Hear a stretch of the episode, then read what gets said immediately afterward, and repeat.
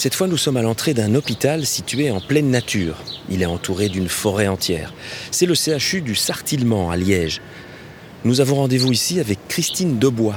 Elle est psychologue, elle est sexologue. Avec elle, nous allons parler de questions délicates. Elles sont liées à l'intimité des patients touchés par le cancer. C'était Patrice Goldberg. Il est le journaliste médical de cette série de podcasts sur les cancers. Il s'agit d'une initiative de la maison de production Tamara Twist, rendue possible grâce au soutien d'AstraZeneca.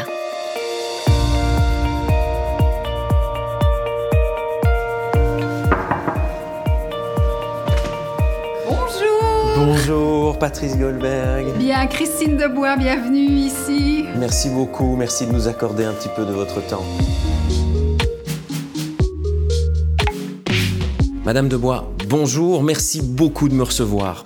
Pourriez-vous définir ce qu'est précisément l'oncosexologie? Donc moi je suis psychologue, sexologue et je me suis spécialisée en oncosexologie. Alors, c'est quoi c'est, oui? Quoi l'oncosexologie? Parce que c'est une discipline vraiment très très récente. Et son nom l'indique bien, ça se situe entre la sexologie et l'oncologie. Qu'est-ce qu'on fait dans l'oncosexologie et quels sont les objectifs qu'on poursuit Ça va être euh, d'évaluer et de prendre en charge tous les troubles sexuels qui vont arriver dans le décours d'une maladie cancéreuse et qui pourront être amenés aussi par les traitements.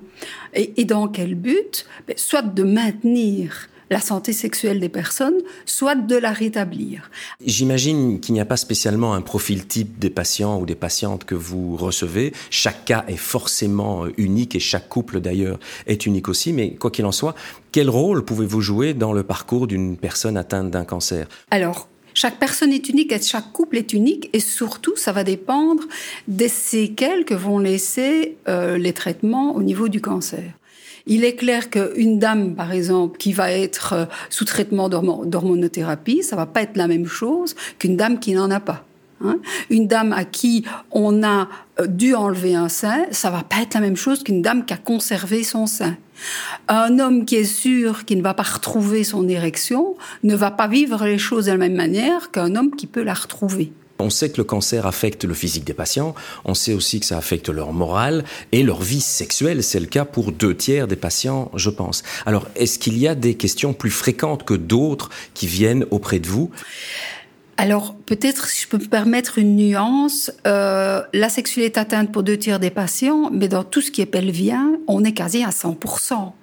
Et tout ce qui est pelvien, c'est tout ce qui est urologique, gynécologique et gastro-entérologique. Donc, c'est énorme. Absolument. hein, et on est quasi à 100% d'atteinte sexuelle. Et ce qu'on ne sait peut-être pas, c'est que toutes les personnes ont vraiment une réelle demande de soutien à ce niveau-là.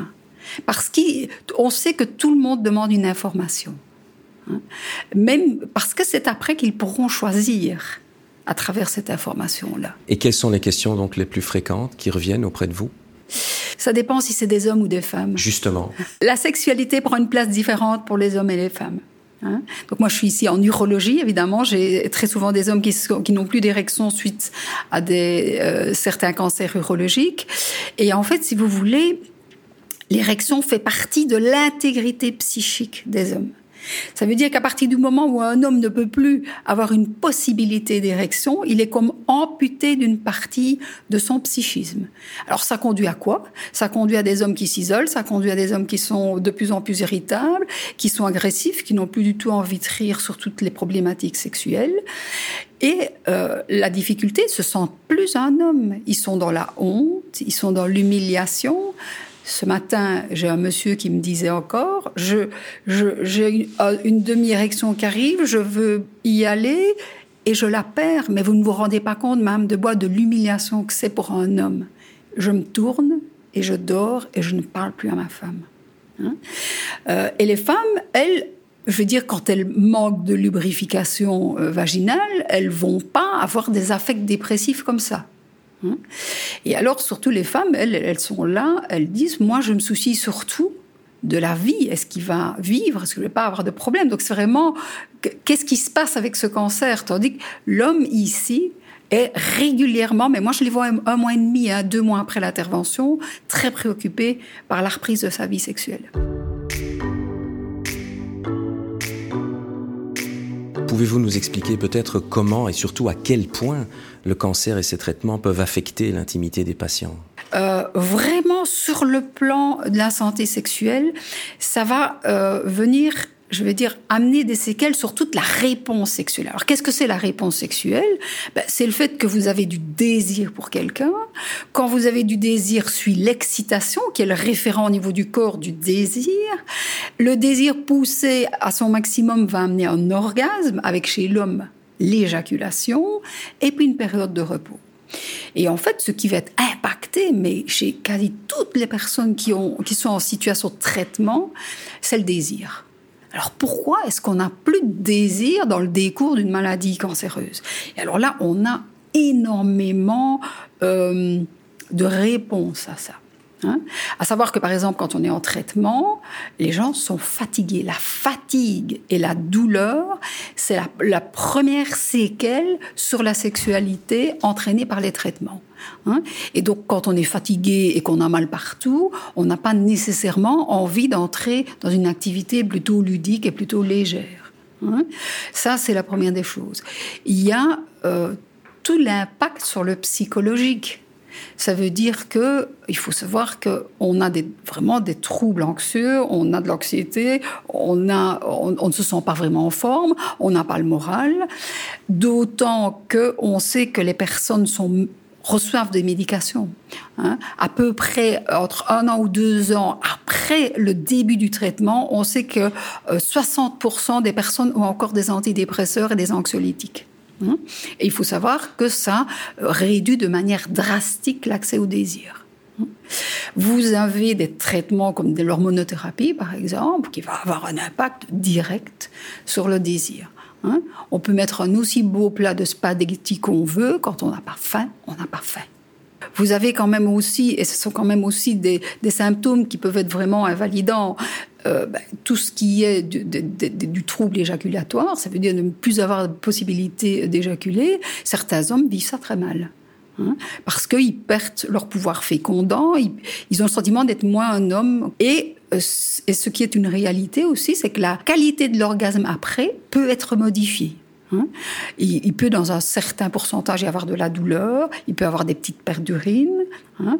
Euh, les problématiques d'incontinence, par exemple, il y a, euh, ben, ça va être quand même pas très érotique, les problématiques d'incontinence. Alors, il y a tout ce qui va être des atteintes vraiment des organes sexuels. Hein. Ça veut dire les problèmes de dysfonction rectile chez les hommes, euh, les problèmes chez les femmes de sténose vaginale, de sécheresse vaginale, de douleur. Hein. Ben, tout ça va vraiment impacter directement. Alors quels sont les facteurs qui déterminent l'attitude des personnes face aux séquelles des traitements? Un des premiers facteurs, évidemment, ben, c'est euh, l'intérêt pour la sexualité, de nouveau. Prenons un exemple. Euh, c'est un jeune couple que j'ai vu, jeune parce qu'il a 50 ans, que j'ai vu il y a 15 jours. Ils avaient trois échanges semaines. Euh, un cancer leur arrive. C'est Hiroshima dans la vie de quelqu'un, un cancer. Hein il y a un avant-cancer et un après-cancer. Et du jour au lendemain, ils se retrouvent sans possibilité d'échange intime. Hein. Donc ça, c'est assez fracassant. Tandis qu'il euh, y a d'autres couples, il y a 3-4 ans qui n'ont plus d'échange, ils ont une relation de complicité, de, gestion de territoire, des petits-enfants. Ben, évidemment, ça va beaucoup moins les impacter. Hein. La place aussi de, la manière dont on se rencontre sur le plan intime. Dans certains couples, la pénétration est quelque chose de, très très important. Pour d'autres couples, c'est tout à fait accessoire. Hein, parce qu'ils vont axer plus sur le côté intime. Donc de nouveau, euh, là où il y aura beaucoup d'intimité et la pénétration est accessoire, ben, ça va aussi moins impacter. Et puis, il y a quand même vraiment des choses très concrètes qui sont l'âge et les autres problèmes de santé. Hein. Mais ça, je dis, c'est pas spécifique au, cancer. Dès qu'on a d'autres problèmes de santé, de toute manière, ça va impacter notre élan euh, sexuel. Alors, a contrario, y a-t-il des idées fausses ou des mythes, des légendes, je dirais, qui concernent l'intimité et le cancer et que vous rencontrez fréquemment? Mais je vous ai dit, il y a toute une, toute une série de croyances qui, qui sont amenées parce que les gens cherchent Hein. Et, euh, et, ils cherchent beaucoup sur Internet, par exemple. Et donc, ils en déduisent parfois certaines choses. Alors, par exemple, quand ils voient, euh, je vous disais tantôt, personnes qui ont, qui suivent une radiothérapie euh, ben, ne deviennent pas radioactifs. Et parfois, moi, j'ai des personnes qui disent, mais moi, je veux absolument pas faire d'échanges intimes après une séance de radiothérapie. On ne sait jamais. On ne sait jamais que on développe une bioactivité euh, chez l'autre. Voilà. Et si, si je le contamine, et si, donc du coup, ça c'est un frein. C'est un frein à la fluidité des échanges. C'est un frein à la reprise. Euh, donc ça, c'est vraiment des, des exemples concrets. Est-ce que vous avez d'autres exemples de mythes ou légendes comme ça? Oui, c'est vraiment où la sexualité prend de l'énergie alors que la personne a besoin de toute son énergie pour guérir du cancer. Et donc, si j'entre dans l'échange intime, ça va me vider de mon énergie, euh, et donc je n'aurai plus cette... Donc ça va m'empêcher de guérir, en quelque sorte. Voilà. D'après votre expérience, tous ces défis peuvent-ils être surmontés? Et si oui, de quelle manière? J'imagine que oui. C'est pour ça que vous êtes là. Merci. si je n'y croyais pas fermement, effectivement, euh, je ne serais pas là. Oui. Euh, je veux dire, ces problèmes de santé sexuelle peuvent être surmontés, mais pour moi, il y a quand même des conditions. Hein. À savoir que les personnes doivent avoir un endroit pour pouvoir en parler, donc doivent oser en parler et doivent pouvoir être entendues. Hein. Et puis quand elles sont entendues, elles doivent pouvoir avoir un accompagnement adéquat. Hein. De nouveau, ben, avant ici, il n'y avait pas d'oncosexologue, ben, on se débrouille. Hein. Maintenant, c'est plus facile. Ils ont quelqu'un qui peut les écouter, les accompagner. Mais en matière d'oncosexologie, on ne travaille pas seul. On travaille en multidisciplinarité. On va en parler dans les traitements. À partir du moment où on doit avoir une revalidation, on va travailler avec les urologues, on va travailler avec les gynécologues, on va travailler avec les gastroentérologues, avec les oncologues, les radiothérapeutes, le médecin traitant. On est une équipe au service de la personne. Oui, d'autant plus qu'il y a une autre question fondamentale, c'est comment les changements physiques qui sont dus au traitement du cancer peuvent impacter l'estime de soi, la confiance en soi des patients. Imaginez une femme magnifique euh, qui a 40 ans hein, et qui tout d'un coup va se retrouver euh, avec une stomie, c'est-à-dire une poche qui récolte euh, des urines et des selles et, puis qui se retrouve comme ça du jour au lendemain euh, avec ça entre son mari et elle. C'est vraiment comme ça qu'elles le décrivent. Hein. Ben, Qu'est-ce qui se passe? Elles ont peur de perdre euh, les urines ou les selles. Elles ont peur des odeurs. Hein. Et comment être dans la séduction avec ce corps qui est comme ça abîmé ou un sein en moins? Oui, une mutilation de sein, exactement. Ou une mutilation. Alors qu'est-ce qu'elles font ces femmes? Elles vont dormir dans la chambre à côté. Hein. le temps que, elles disent, le temps que les choses aillent mieux. Et puis finalement, moi, quand elles arrivent ici, il y a 18 mois qu'elles sont dans la chambre à côté. Et il y a quelque chose de très important à faire passer, c'est que c'est pas seulement, je vais dire, revalider un organe sexuel. Quand on reste 18 mois sans dormir ensemble, c'est toute notre intimité qui se détricote. Et il y a une véritable distance qui est communicationnelle, physique, émotionnelle. Et quand on a des distances comme ça qui s'installent dans les couples, ben c'est toutes nos blessures d'enfants qui reviennent, nos blessures d'abandon, de rejet. Et donc il y a une couche supplémentaire qui vient se remettre. Et donc on est dans du manque de confiance en soi. On est dans, dans euh, se sentir pas très beau, pas très belle. Hein. Et donc on ne s'élance plus. Et, généralement, ça rend le travail du sexologue compliqué. Pourquoi? Parce que dans l'oncosexologie, plus on est dans le préventif, ça veut dire que les gens ne vont pas se perdre en termes d'intimité, plus les choses seront faciles en termes de revalidation. À partir du moment où les personnes sont restées 18 mois, je dirais bien, sans se toucher, on va devoir retricoter toute l'intimité et se, réapprivoiser notre intimité. Justement, pour aller vers l'autre, comment et jusqu'où la communication dans le couple peut-elle influencer la dynamique positivement? Vous savez, elle est fondamentale. Hein. Mais la communication, elle est déjà difficile, je dirais bien, au quotidien. Dès qu'on touche à la problématique sexuelle, elle est quasi absente. Hein. Et ça, c'est quand même un à des de travail quand on, travaille avec les couples, notamment, et pas seulement qu'en oncosexologie, c'est de travailler sur la communication. Pourquoi c'est encore plus important ici Hein, c'est qu'on se trouve quand même dans une situation de deuil, puisque la personne en termes d'intimité n'est plus tout à fait la même qu'avant, et elle ne va pas nécessairement oser le dire. Hein. Donc, notre, une de nos fonctions, ça va d'être d'aider les gens à pouvoir dire ce qu'ils pensent et ce qu'ils vivent, à exprimer toutes les pertes en fait. Hein. de dire, écoute, moi, je, je n'ai plus d'érection, je me sens plus un homme, je ne peux plus aller vers toi ou une femme de dire, écoute, quand tu mets ta main sur mon sein, je suis mal. Voilà. De pouvoir oser se dire ces choses-là. Que ce soit au niveau de la tristesse, que ce soit au niveau de la colère. Hein? Euh, comment est-ce qu'on va oser dire sa colère à quelqu'un qui, qui a un cancer? Eh bien, et on sait que le silence tue et la parole guérit. C'est une mm. parole de Serge Vidal. Serge Vidal Voilà. Et ça, c'est fondamental. Donc, à partir du moment où on peut se dire les choses, hop, il y a toute une émotion qui va s'apaiser et ça peut circuler. Et ce qui est important, c'est que ça circule. Voilà. Donc moi, il m'arrive aussi de faire des séances ici d'écoute active.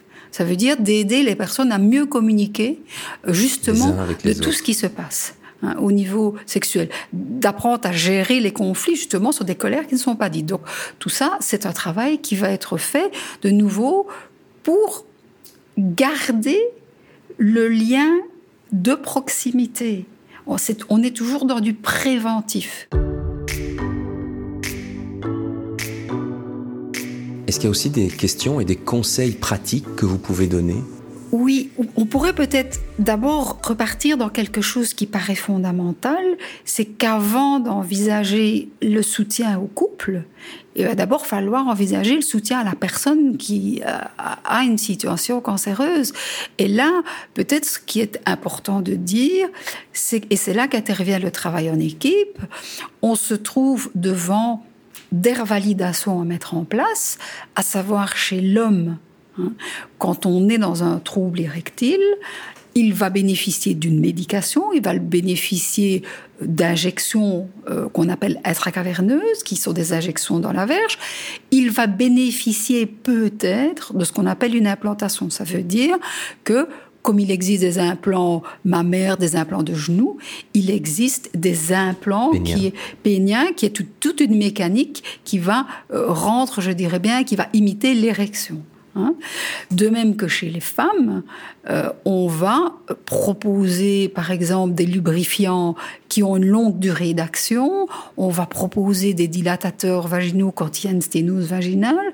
Donc il y a tout, c'est là que, qu'est tout le travail avec les médecins. Hein? Donc il y a d'abord euh, des solutions pour vraiment l'atteinte directe des organes sexuels. Hein? Et puis alors, il va avoir le, tout le soutien à la personne elle-même, avant le couple je dirais bien, hein, de tout ce qu'elle traverse. Comment est-ce qu'on va euh, recréer une image, puisque on sait qu'on ne sera plus jamais tout à fait le même qu'avant. Que ce soit au niveau de l'image physique, mais que ce soit aussi au niveau psychologique. Pourquoi? Même si on récupère l'intégralité de notre fonctionnalité, hein, euh, tout va bien, on a été ben, l'épée de Damoclès de la mort est passée par là. Ça veut dire que les gens ne sont plus tout à fait insouciants, les gens ne sont plus tout à fait légers. Hein. Ils se posent des questions sur la vie et sur la mort, et ça moi j'en ai beaucoup ici, euh, qui ne se posaient pas avant. Hein. Et donc du coup, je vais dire, ça va rendre les choses différentes. Ça va rendre les choses différentes. Vous savez, la sexualité, c'est quelque chose de ludique de léger, ou en tout cas ça devrait l'être, ça pourrait l'être, ça pourrait l'être. Hein et donc du coup, voilà, c'est vers là qu'on va tendre, c'est retrouver plus de légèreté, retrouver plus de, de jeu, je dirais bien, entre nous. Après parfois une épreuve qui a été serrée et compliquée. Il existe vraiment quand même des outils euh, que je donne aux patients, mais que les patients peuvent aussi trouver. Hein. Ça veut dire que, par exemple, la Société euh, canadienne du cancer a édité un flyer ce qui est vraiment très très bien fait. On peut pas toujours refaire ce que les choses ont été très bien faites. Donc moi, j'utilise ce flyer-là que je donne et qui permet vraiment de donner effectivement des lignes, des pistes, des lignes de conduite pour aider les personnes. Maintenant, ici en Belgique, on a euh, deux initiatives. Il y a euh, une brochure qui s'appelle Cancer et intimité que les personnes peuvent télécharger sur le site de la Fondation contre le cancer. Et moi-même, je les donne en information aux personnes qui viennent pour la première fois.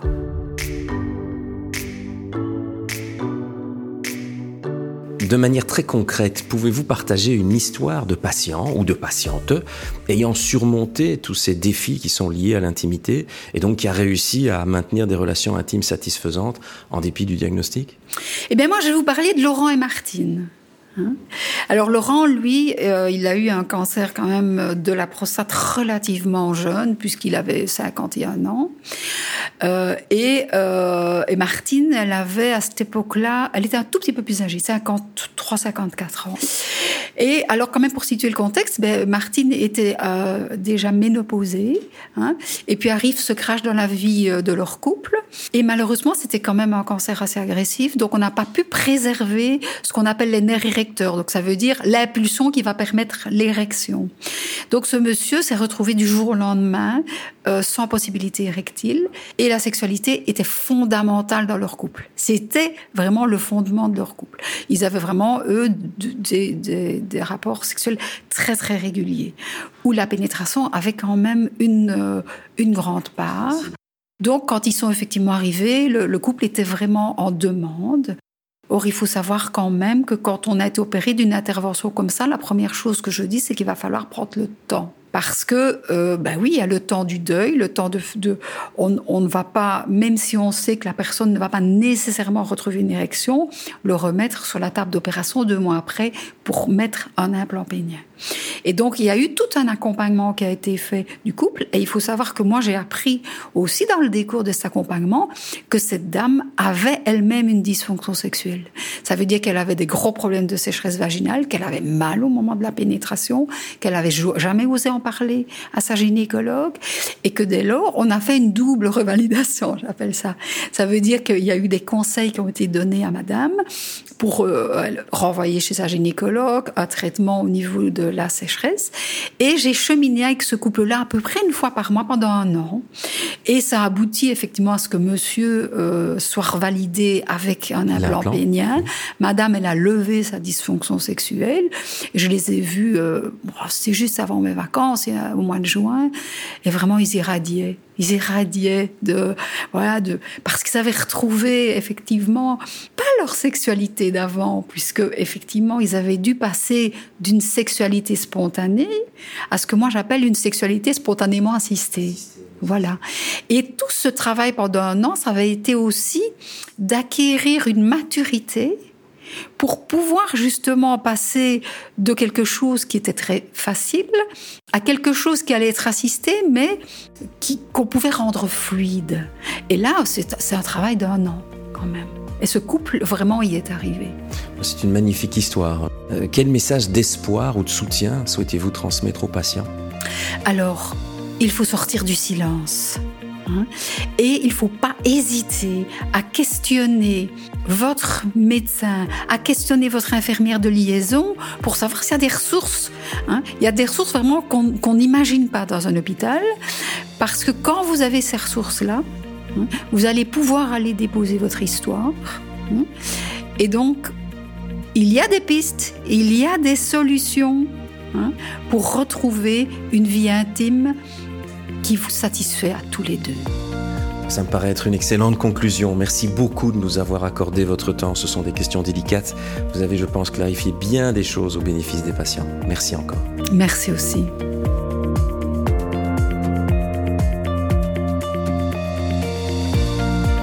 Vous voulez en savoir plus sur vivre avec le cancer? Alors n'oubliez pas d'écouter les autres épisodes. Partagez-le avec des personnes pour qui il peut aussi être un soutien. Merci d'avoir écouté et à la prochaine fois.